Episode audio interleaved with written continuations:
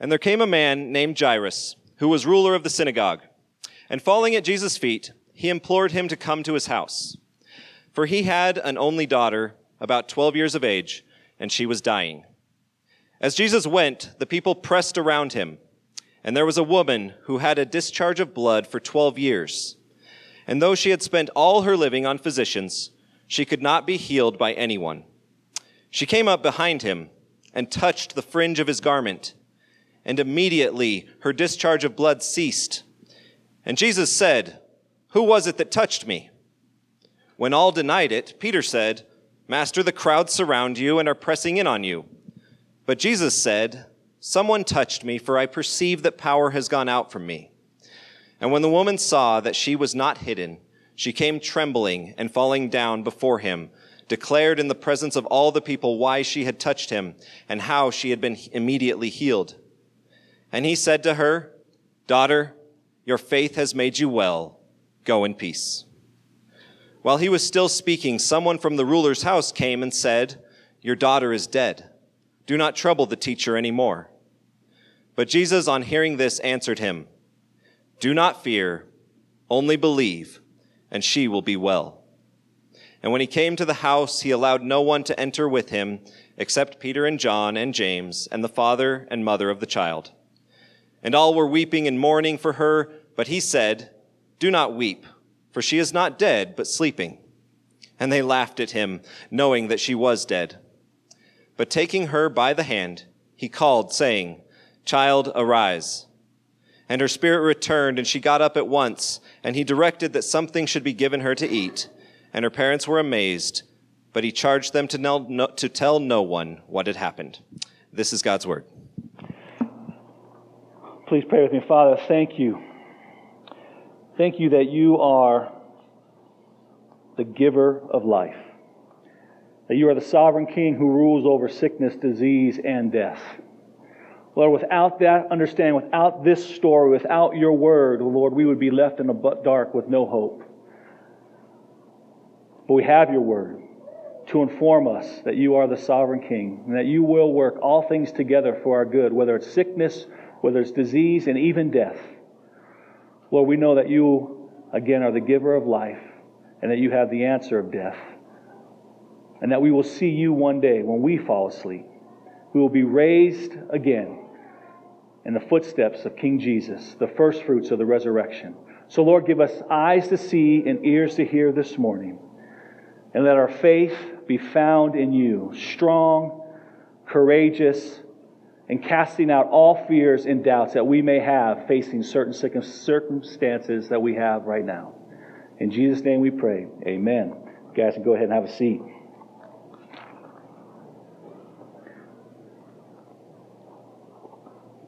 Well, again, happy Father's Day. And as we already said, being a father is awesome.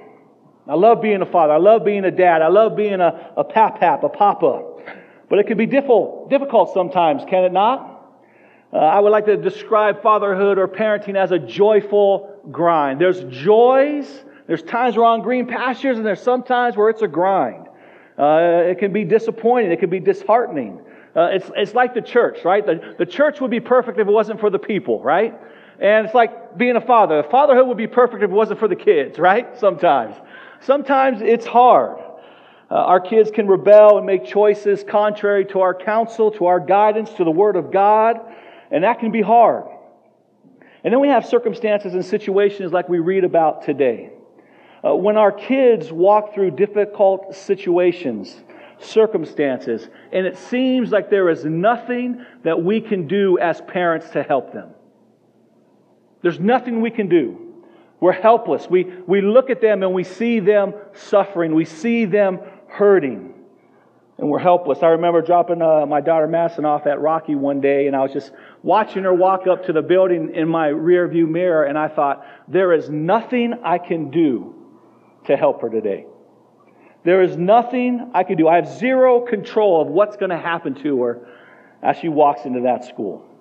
It can be a tough situation. Well, today, today's text encourages us as parents, as fathers, as mothers. It gives us a hope that there is something that we can do. And that's something that we can do is by faith, we can appeal to King Jesus to intercede in their lives with His passion, His power, and His compassion. This section of Scripture is one of my favorite stories and one of my favorite chapters in all the Bible.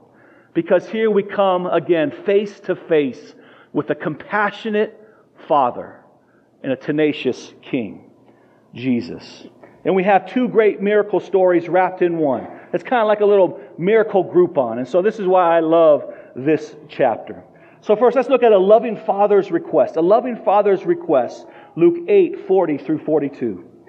Now Jesus returned. Again, he was coming back from the Gentile region of the Gerasenes on the east side of the Sea of Galilee. And the crowd welcomed him, for they, the Jews, were all waiting for him. And there came a man named Jairus who was a ruler of the synagogue. So think of a pastor. He, he was responsible for all the temple worship in the, in the synagogue, all the worship in the synagogue. Uh, he would have known who Jesus was. Jesus would have preached at his synagogue. So he's a, he's a well known guy. He's a, he's, a, he's a guy that's liked in the community. So this is Jairus. He's the ruler of the synagogue. And when he goes, he, he falls at Jesus' feet and employs him to come to his house, for he had only a daughter who was about 12 years of age, and she was dying. We see this incredible story of this desperate man, this desperate man, this loving and faithful father, sees his little girl, his little, his little daughter, 12 years old, on her deathbed. He has no power. Nothing he can do can help her except for Jesus. He sees Jesus coming back. He goes and he falls at her feet. And notice the intensity of his request. It says Jesus implored him, and Mark's account says it employed him earnestly. Jairus begged Jesus to intercede, to come to his house and save his little girl. And then also notice the humility. He fell at his feet. He fell at his feet. Why this display of emotion? Why this display of humility? Because Jairus' little girl was on her deathbed, literally on her last breath. She was the joy of his life, and she was dying. His world was crashing right before his eyes. But he was still going to fight for his daughter. And, and any daddy, any father reading this, this should hit you in your heart. This should hit you in your heart. I have two daughters, Taylor and Madison. Like I said, I have a granddaughter, little Evie. And when they are hurting, I'm hurting. As I said here before, there's pain, and then there's our kid pain. And when our kids are hurting, it is even worse than when I'm hurting. There's kid pain, and then there is their pain. And it's ramped up because this little girl is his only daughter. It's his pride and joy. And I just want to encourage every dad in here, every father in here, have this kind of love for your children. Have, this kind of compassion for your children. Have this kind of fight for your children when they are hurting. When they are hurting. I know as dads, we're not called to show favoritism to our children. I have three boys and, and two girls. But if you're blessed to have a daughter, there's something special about that something unique about that between the hmm, daddy daughter relationship and your influence over them as a father. About 10 Father's Days, 10, 10 Father's Days, 10 years ago, 2012, uh, my daughter Taylor wrote me this note. This is what it says. It is true that a mother has a special relationship with their child. But not many people think about what a father means to their child. Yes, a mother will teach their kids to do things like cooking and cleaning and how to act in public. But what does a father teach their kids? For me, for me, my father teaches me to be a leader and not to let me follow someone who could have a bad influence on me. My dad just doesn't tell me what to do. He shows me by being a leader for the people in his life. He also teaches me to be strong and smart in situations where I feel like giving up, or not doing the right thing. Yes, a mother teaches her children great things, but there's something about a father that is different. For me, making my parents proud is awesome. But there's always more happiness in me when I make my dad proud. Not because I don't love my mom, but because there's just something about my dad that makes me feel this way. Some girls wish that they find a guy like their dad. Others wish they never will. I hope I find a guy like my dad. Holy cow. Thanks, Taylor.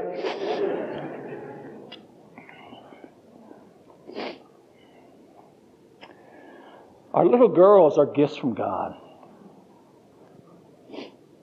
They're gifts from the Lord for us as men to encourage, to cultivate, to protect, to adore, to cherish, and to nurture. Fathers, have a heart like Jairus. Love your daughters. Fight for them like Colossians 3. Don't discourage them, but encourage them. So important for me and the pastor of this crossing that we as fathers are tenacious and tender. That we as fathers, we are strong, godly men who adore, pursue, pray for our daughters so that they know that we are their biggest fans and not their greatest critic. My high school coach said this, and it's always stuck with me. He says, If you ever grow up and are fortunate to have girls, love them in such a way where they don't look for love outside of you until they find their husband. It's great advice. So, men, look to Jairus as an example of a loving father. He's an example of a loving father, but he's also an example of risk taking faith. He's also an example to us on how to pursue the Lord Jesus in faith, because seeking out Jesus the way he did would not be popular. Remember, he's a part of the religious elite as we've been going through the book of Luke. He's a part of the, uh, again, the, the faction of the religious elite and they want to kill Jesus. They don't want anything to do with Jesus. And yet he, Jairus, is one of their own. He goes, he falls at Jesus' feet because Jesus is his only hope. This is risky for Jairus. He could lose his job. He could lose his standing in the community. And he doesn't care because he knows his only hope is Jesus. So he takes a risk of faith and he goes in public and falls at Jesus' feet to implore him for help. We see Jesus' compassion. He agrees to come to Jairus' home and he begins to make his way there. And now, second, we see this interruption. We'll come back to the story. This is like a, a sandwich in, in, in Mark's account. Uh, that we have this interruption of the Father's request in Luke 8 42 through 48.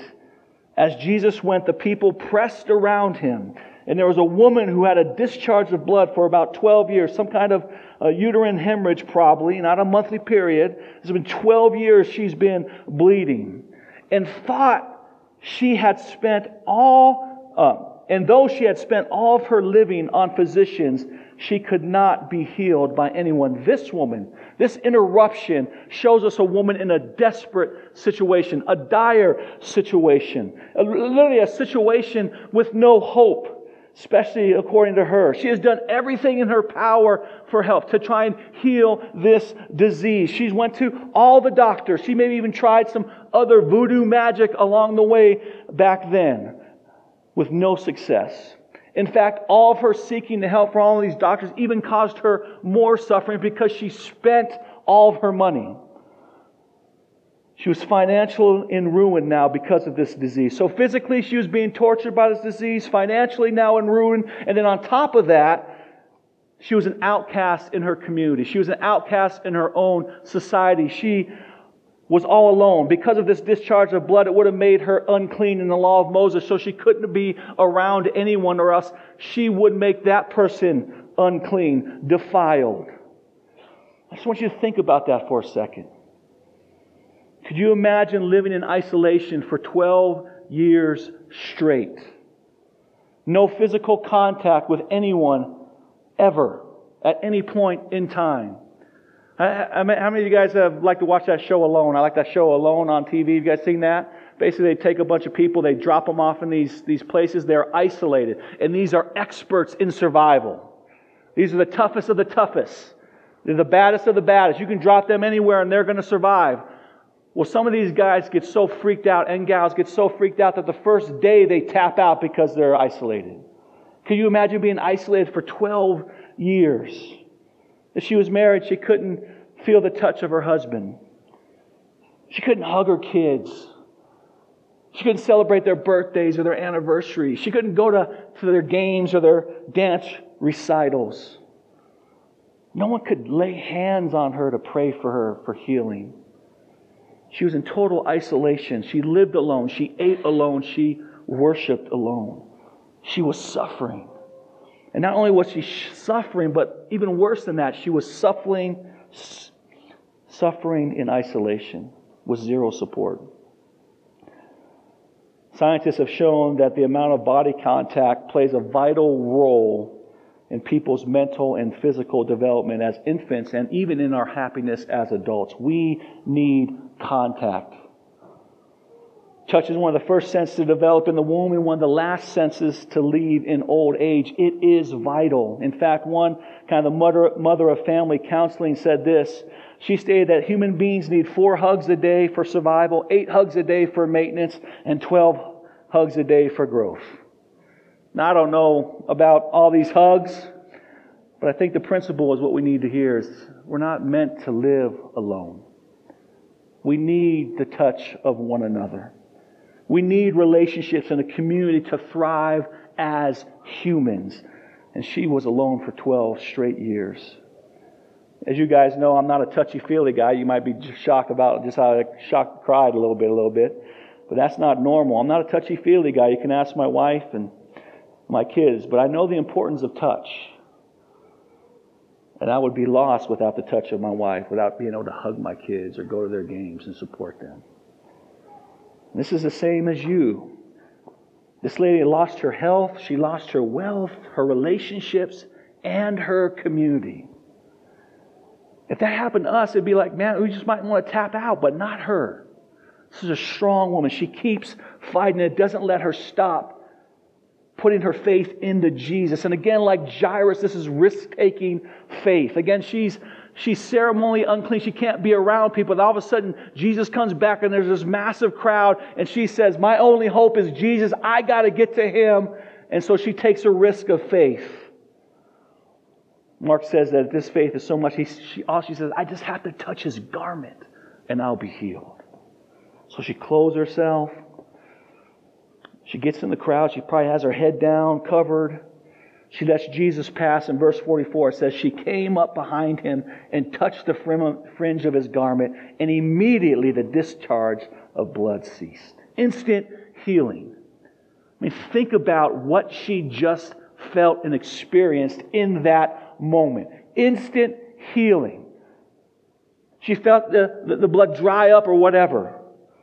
The physical, emotional pain gone. The shame and isolation resolved by one encounter with Jesus. Why this is happening in her, Jesus is like, verse 45, Who was it that touched me? When all denied it, Peter, Peter said, Master, the crowd is surrounding you and they're pressing in on you. And you're like, Well, thank you, Captain Obvious, you know. Um, but verse 46, but Jesus said, Someone touched me, for I perceived that power had gone out from me.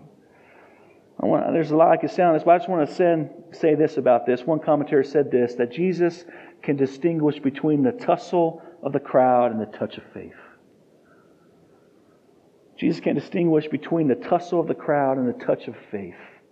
Take that to heart. We can almost see Jesus in the crowd starting to scan the crowd, looking for this person that touched him. He's looking intently of everyone in the crowd. Maybe he's even getting on his tippy toes and, and doing a 360, looking around. And then verse 47 And when the woman saw that she was not hidden, she came trembling. And falling down before him, he declared in the presence of all the people why she had touched him and how she had been immediately healed. At first, she thought she got away with it. She was just reveling in her joy of being restored and healed. But then all of a sudden, this fear comes over her because she found out that she was busted. Uh, fear and trembling came over her. She comes down to Jesus and falls down at Jesus' feet just like Jairus did. Now, why did she do that? Well, one, probably she felt guilt for violating again the Jew- Jewish purity law. As an unclean person, you weren't, she wasn't allowed to be there. But she even touched a rabbi, and in Moses' law, that would mean death. So she might have been afraid that way, but I think there's a greater fear, a better fear. She had a heavenly fear. She had a heavenly fear because she just felt the power of God go through her body and heal her. She just felt the power of Jesus, his authority over her disease, healed her immediately.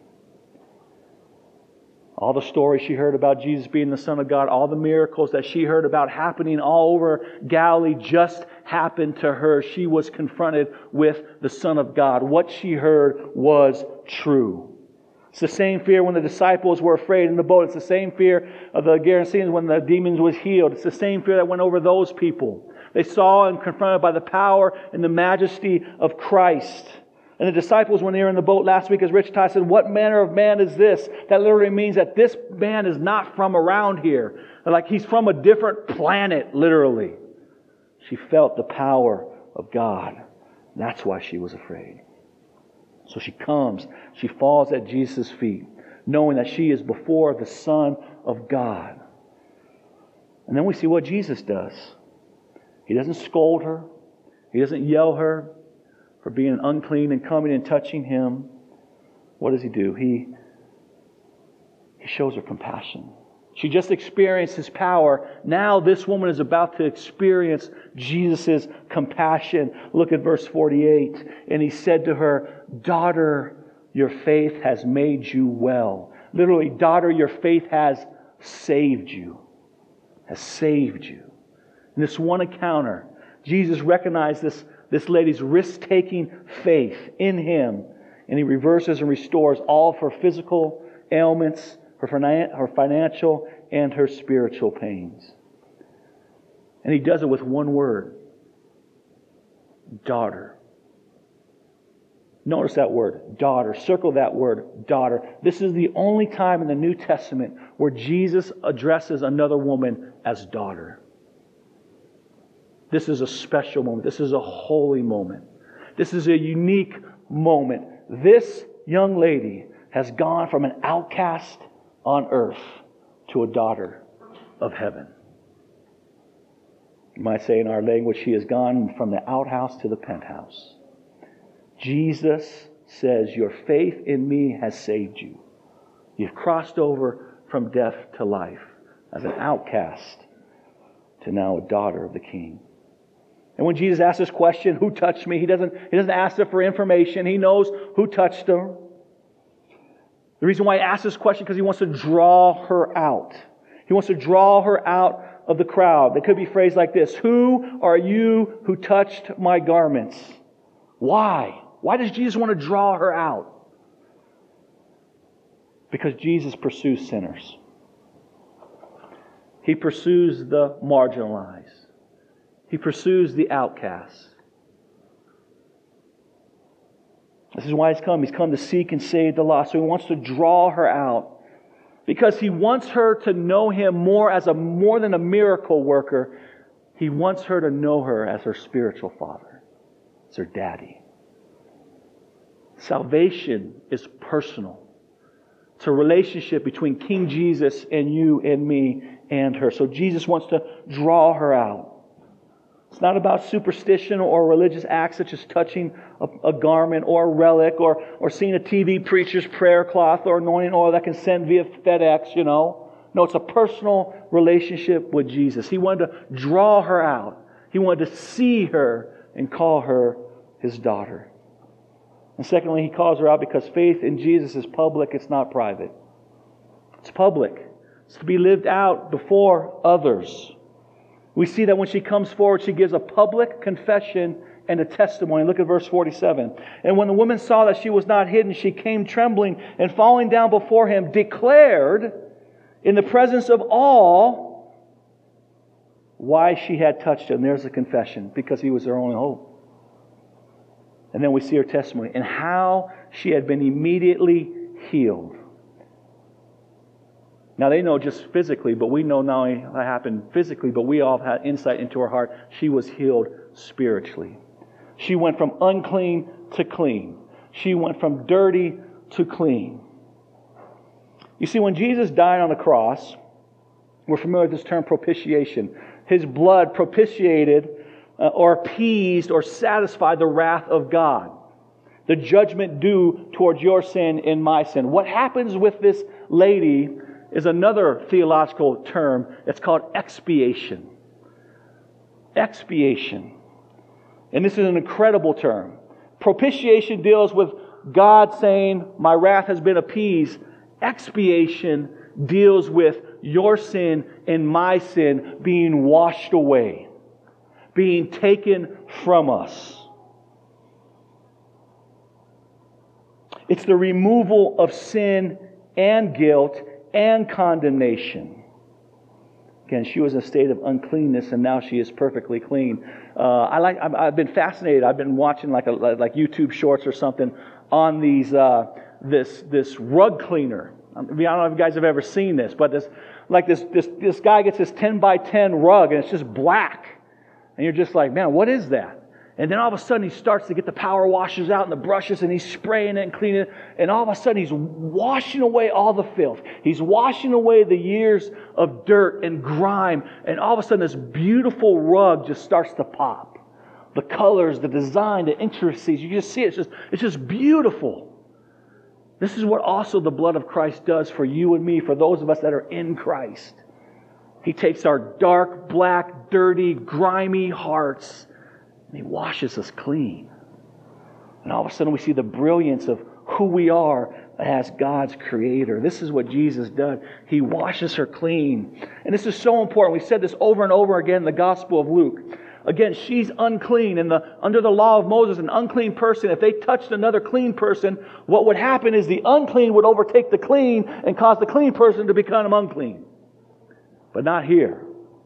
When she touches Jesus' garments, it doesn't make Jesus unclean, but it makes her clean. Why? Because he is perfectly holy.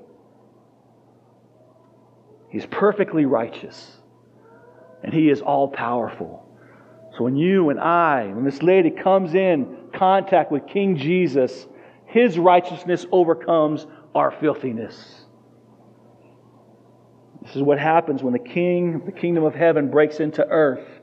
Because Jesus is holy, because he is sinless, because Jesus is gracious, because he is the Son of God. When she reaches out in faith, he does not become unclean, but she becomes clean. Listen, all of us need to hear that this morning. We need to digest that this morning. We need to believe that this morning.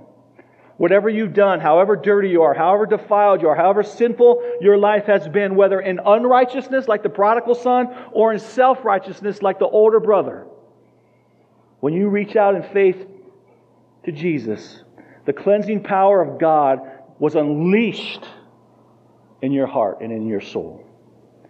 And He's given you a new life. He's given you a new name, daughter, son of a king. He's given you a new identity. You have gone from a sinner to now a saint. And that's how he sees you. I love how lyrics of this one song where it says this at the cross. At the cross is where your love ran red and my sin washed white. Isn't that good? At the cross, your love ran red. He bled. He died on the cross for you and me. Why? So that he might wash us white. Some of you in here are hearing this for the first time. Jesus, through this woman, is extending his grace, his mercy, his righteousness to you today. It's called the Great Exchange. That he who, be, who knew no sin became sin so that you might become the righteousness of God. He's offering that to you this morning through repentance of your sin and faith in Christ. He's offering you to new life, to a new name, to a new hope, to salvation.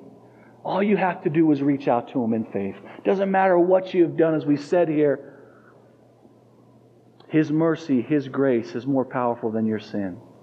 So reach out to Him. Your life will be restored. You'll be washed clean from your guilt, your shame, and your condemnation, and you'll have a new name. You will be a daughter and son of the King. It's incredible hope, an incredible promise, an incredible reality. Do that today. Well, third, we go back to the loving Father's request. We go back to that story. Look at verse 49 through 56. And while he was still speaking, someone from the ruler's house came to him and said, Your daughter is dead. Do not trouble the teacher anymore. While he was still speaking, remember, this is, this is an interruption. Jesus and Jairus are going to Jairus' house, and this, this woman interrupts him. And Jairus is sitting right there watching all this happen. What do you think Jairus' response is? Don't sugarcoat this. If I was standing there, I'd be like, hey, lady, get the heck out of the way. My daughter is on her last bed. Yeah, you might have been like this for 12 years. Great. You can spend another hour in this, in this circumstance, right? Anyone else with me, or am I just the only selfish one in here? This woman interrupted Jesus on his way to heal Lord willing, his daughter. And in this interruption, he hears the word, Your daughter is dead. Have you ever heard those words? I've heard those words a couple times. When my mom passed away, and my dad said, Your mom is, is dead. That, that phrase is a, is a phrase of finality, no hope. And we, and we see what follows. We, we, we see what follows. We follow what follows is a statement really of, of unbelief. Do not trouble the teacher anymore. It's over. It's done.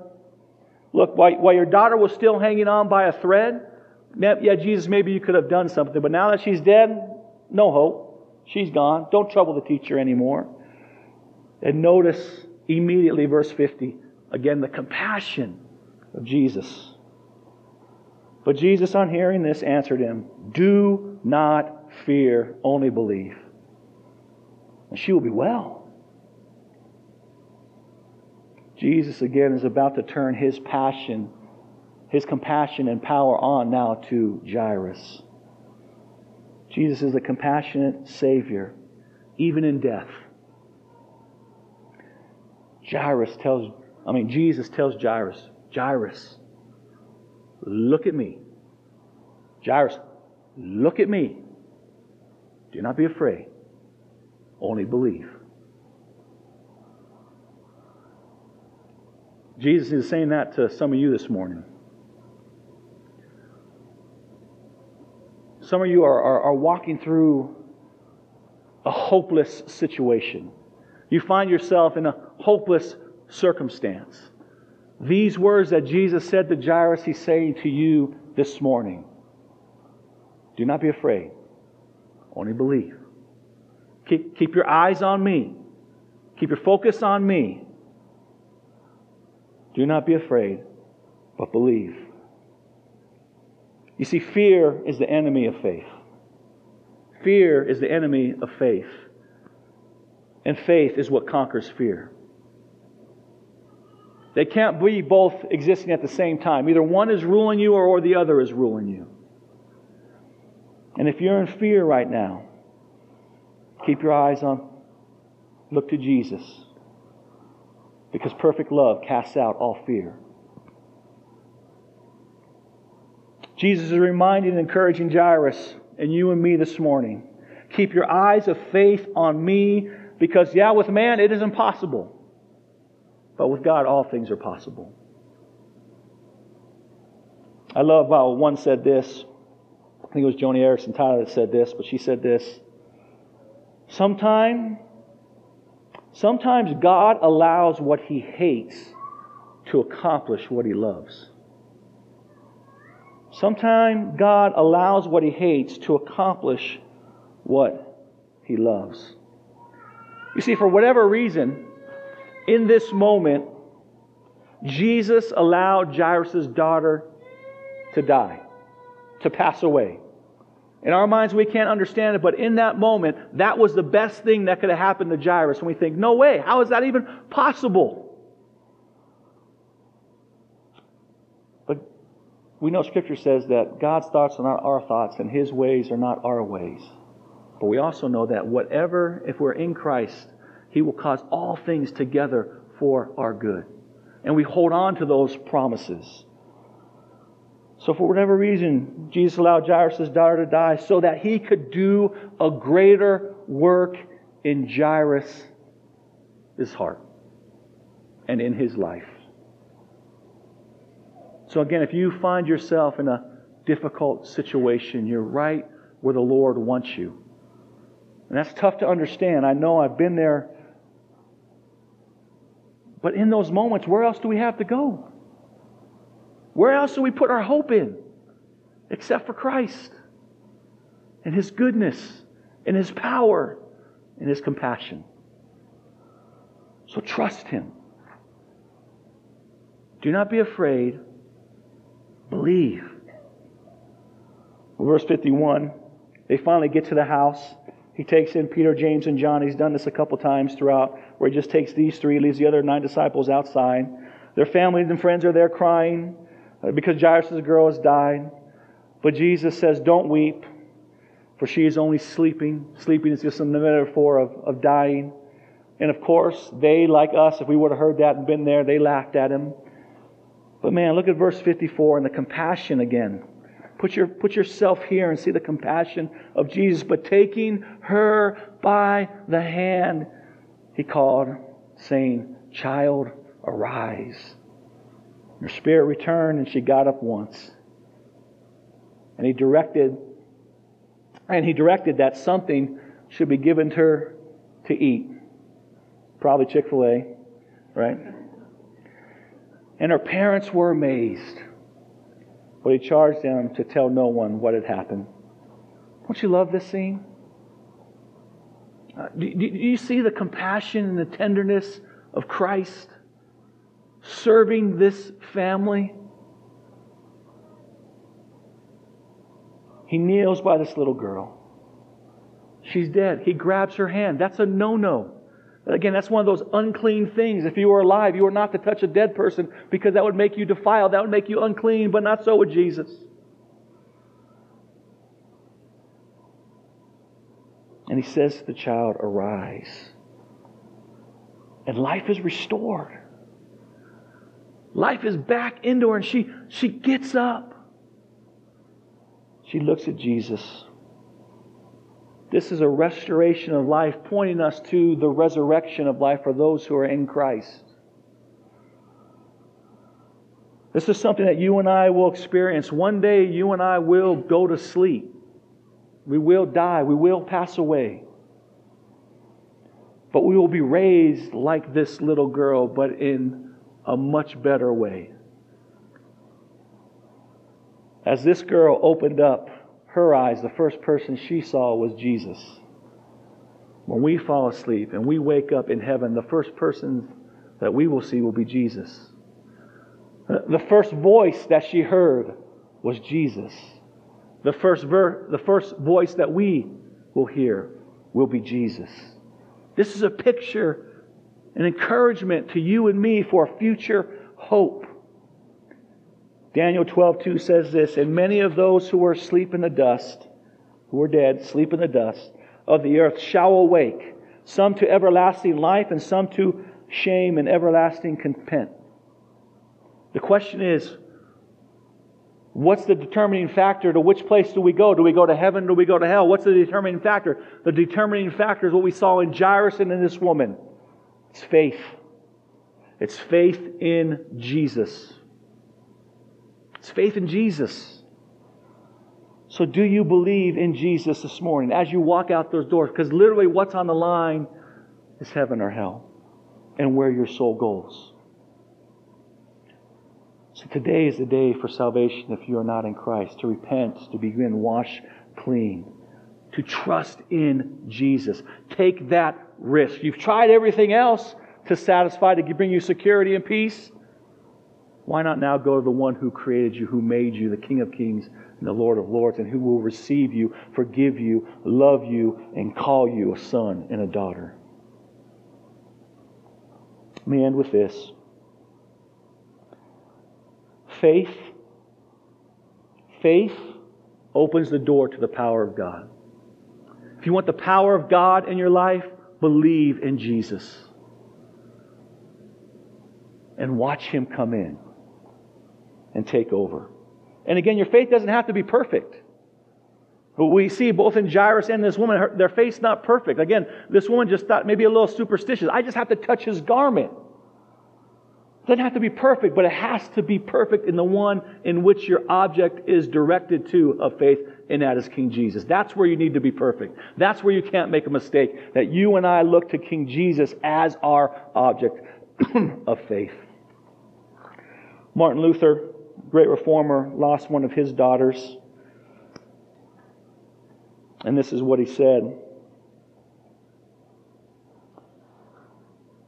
He was devastated, obviously. It was one of the lowest points of his life. His little beloved daughter, barely 14 years of age, was stricken with the plague and she died. He knelt beside her bed and begged God to release her from the pain. But God didn't. He, he chose to take her. And when she died, they put her in a coffin. The carpenters were nailing away at the lid of the coffin. And Luther screamed out, Hammer away, because one day she'll rise again. Do you have that kind of hope this morning? Let's pray. Father, thank you for this story. Thank you for these two stories wrapped up in one. These stories declare your power and your compassion. Uh, th- these two stories declare risky faith on the part of, of Jairus and this woman. Th- this story declares your ability to wash us clean. To give us a future hope and already not yet hope. As you, as you see us now, even though we still battle with sin, in, in your eyes, our identity as a son and daughter of the King of heaven. We are our saints on our way to our heavenly home to be enjoyed with you. So again, I pray for everyone in here that they know this reality that you are their king.